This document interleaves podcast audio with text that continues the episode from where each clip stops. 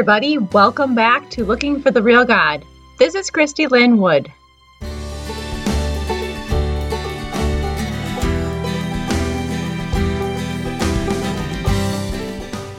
Today, we're going to continue our talk about cults, also my own hometown, my house, and naming the pain and evil that we have experienced so that we can heal from it.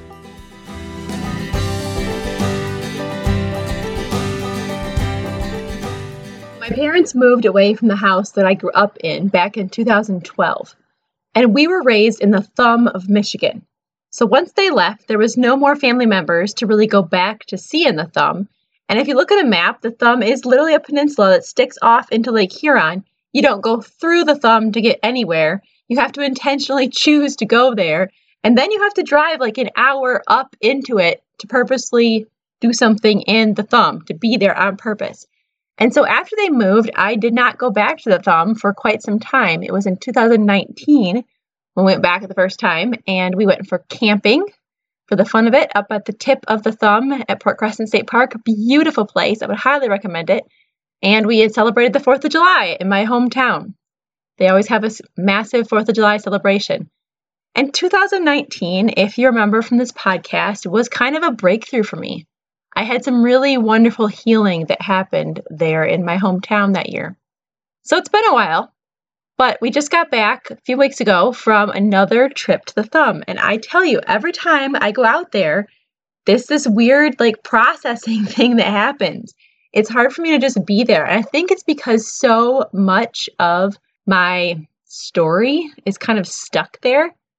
I lived that story in the thumb and then I left and changed and grew and went on with my life. But when I go back there, I'm just kind of continually reminded of all the things that I went through and all the things that happened. And it really struck me this time. Different things keep striking me every time. I'm curious to see what happens as I go back. But it really struck me this time just how isolated the thumb is. It's really just a very isolated place. And the people that are there, many of them don't really ever leave the thumb if they go somewhere, they might go down to Bay City, which is like a big town to them, and do some serious shopping. But many of them stay. In fact, there's people who have never even left their county that live there in the thumb. And as I was pondering this whole like isolation idea, I'm like, you know what? I was isolated within my cult in an already isolated community. So there was this like this isolation within isolation that happened. And the other thing about the thumb is that it's very like culturally family, like these families have been here for generations kind of a thing. So there are family names that are known and you have a reputation that's known if you've been there for generations, like many of these families have been. And the families are kind of intermarried, and so many people are either related to each other or they're kind of married to each other's relations, or I mean, it's just they're very connected. And so coming there like we did, we were from out of the area, my father and my mother both grew up kind of in the Detroit area, and my dad moved there to be a teacher. And so we came in as outsiders. So even if I had gone to our public school, I would have still been an outsider. And so I was an outsider of outsiders growing up in the way that we were, so secluded from the real world. And so it was just an interesting thing to kind of realize as I was up there. You know, this is my quote unquote hometown. And yet, nobody there really knows who I am or that I even really existed, which is kind of a weird feeling. So, there was a lot of processing that happened on that camping trip. It was good. I was also reading KJ Ramsey's beautiful book, The Lord is My Courage, at that time, and it was really helpful. And for those of you who have got a background with some kind of trauma in it, it's really easy for us to either get stuck there or to kind of push it to the side and want to just move on from it.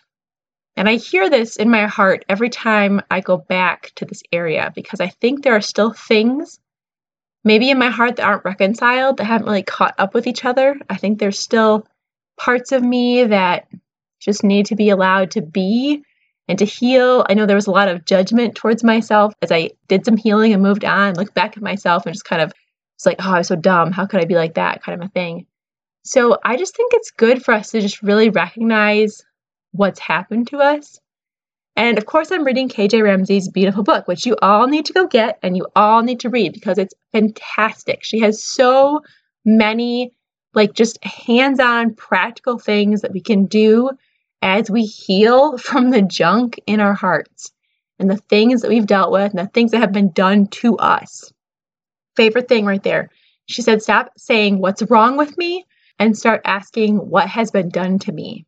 Phenomenal. So here we are in the thumb, and I'm reading this chapter, chapter 26. And she says, If we cannot name our pain, it just remains a chain. If we will not name the reality of evil, we will remain defenseless to defeat it. And one of the things that happened back in the thumb on that Saturday, we went to our, my hometown and we went to the 4th of July parade, which was fantastic and fun and big and lots of candy. The kids had a great time. And then afterwards, we kind of wandered around at the flea market and just checked out some different things, I decided to swing by my old house to see if they would let us peek in. Now, last time we were there, we went to the house and nobody was home. I think we went on a day when it was like a work day, if I remember right, and nobody was there. And so we kind of just walked around the yard a little bit, but we weren't able to see inside. And so we went and we knocked on the door, and the lady who owns it now opened the door and she welcomed us in and she gave us a tour. And a lot has changed. I mean, it's been 10 years. So a lot has changed in that house. It looks great. I was looking around. It's weird because, like, you're like, oh, that's where that was, but that's really different now. I mean, they took out walls, they've done a lot of things, put in walls, lots changed. But she opened up the pantry and it was the old linoleum that I remember that was still on the floor there. And I literally got choked up and teary eyed because there's so much of my story that it's wrapped up in that house and things that I don't think I ever was fully processed since so much of my story didn't get processed until after my son was born and was older. And I was like, oh my goodness, there's so much here. Like, what is the world? Like, what is going on? And it was good to see my house. Like, I have very fond memories of that house. Like, that was my safe place growing up. And yet, there's a certain element that so much of everything that I went through that was traumatic and brainwashing and spiritual abuse also happened while I lived in that house. And I've said before, my parents are wonderful people who truly loved and cared for us and of the best for us as kids. I was not one of those kids who was abused by their parents. Many, many people who were involved in Gothard's cult did have abusive families because he kind of just collected those kinds of parents, unfortunately, and validated them in their terrible ways of parenting and handling their families. My parents were not like that at all. And yet, as I sat at the fire the next morning, thinking about just my own emo- emotional response to my house and just the things that happened, and reading KJ's book about if we can't name our pain, it remains a chain. If we will not name the reality of evil, then we will remain defenseless to defeat it. And I thought to myself, you know, I think I need to just name the places that spiritual abuse happened, the people that spiritually abused me. And it was difficult because I, you know, I have this part of me that's still very much into that idea of honoring your parents and, and loving your family and wanting to make sure that they're always look good in front of you and in front of others. And at the same time, I really was like, you know what? Un- unknowingly and unwillingly and unwittingly, my parents did allow that spiritual abuse to happen. There was a spiritual abuse that happened within my home because of them. And that was hard to say. But more than that, I wanted to heal. And so I started naming the things and the places and the people in my life that spiritually abused me in those cult days. And it was like just kind of a peace settled over me. There was this weight that was just kind of lifted a little as we just acknowledged that. And it was like, this this happened. It's part of my story. Do I blame my parents? No. Have I forgiven my parents? Absolutely. Do I love them? Yes, so much. And yet, I think if we continue to just try to deny or stuff our story, we are going to miss out on healing that can happen. And I want healing for myself, and I want healing for all of you. And so I just want to encourage you guys today, just this little tiny summer episode here, please just take time and name the pain. Acknowledge that it happened. Name the reality of evil that's been in your life. Acknowledge it. so that you can heal, so that you don't have to have that being a chain that weighs you down, so that you can defeat it and move on for real, not just because you've covered it up and are trying to just be better and be okay. Having a broken story is hard. There's a lot of things that are hard. You know, there's things that are always going to be different in our lives, having gone through spiritual abuse and cultic things. And yet, at the same time, like that gives us a whole different perspective to be able to look at this world and say, whoa, whoa, whoa, guys, what are you doing? What's going on here? Not real comfortable with this. This reminds me an awful lot of what happened before, which is kind of how I currently feel about the evangelical church. So, yes.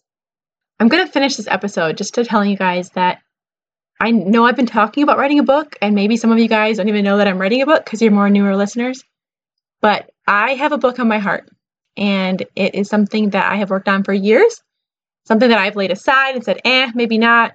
But God is just moving in my heart and wanting me to write this again. It's called Imposter Jesus Rejecting Religion and a Search for the Real God, is my working title right now. And I would just ask you guys if you pray right now, that you would just pray that God will open the right door for this book to be written, that I would know exactly where I'm supposed to go and what I'm supposed to do, and that He would bring the right people into my life, and that this would happen in His timing. I have a sense of urgency again. Like, I need to get to work on this book. I think it's very timely right now. I think that my story is something that can resonate with people, as you guys have also gone through hurt and pain and are still searching for the true God. You haven't given up. So I wanted to remind you guys don't give up because Jesus is real. He's bigger than the pain, He's bigger than the hurt, He's bigger than the evil. And He wants to scoop you up in His arms and hold you. And guys, all of our questions are not going to be answered. We are not going to find these neat little packages where we can just wrap it up and be like, yep, that's where that happened. Our world is broken. And we are going to live in this brokenness until we die or until Jesus comes back.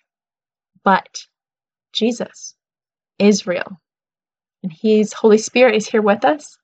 And He longs to restore our hearts and to lead us into not the perfect, easy life, but a beautiful one that is full of Him. So, thanks for listening. And until next time, keep searching.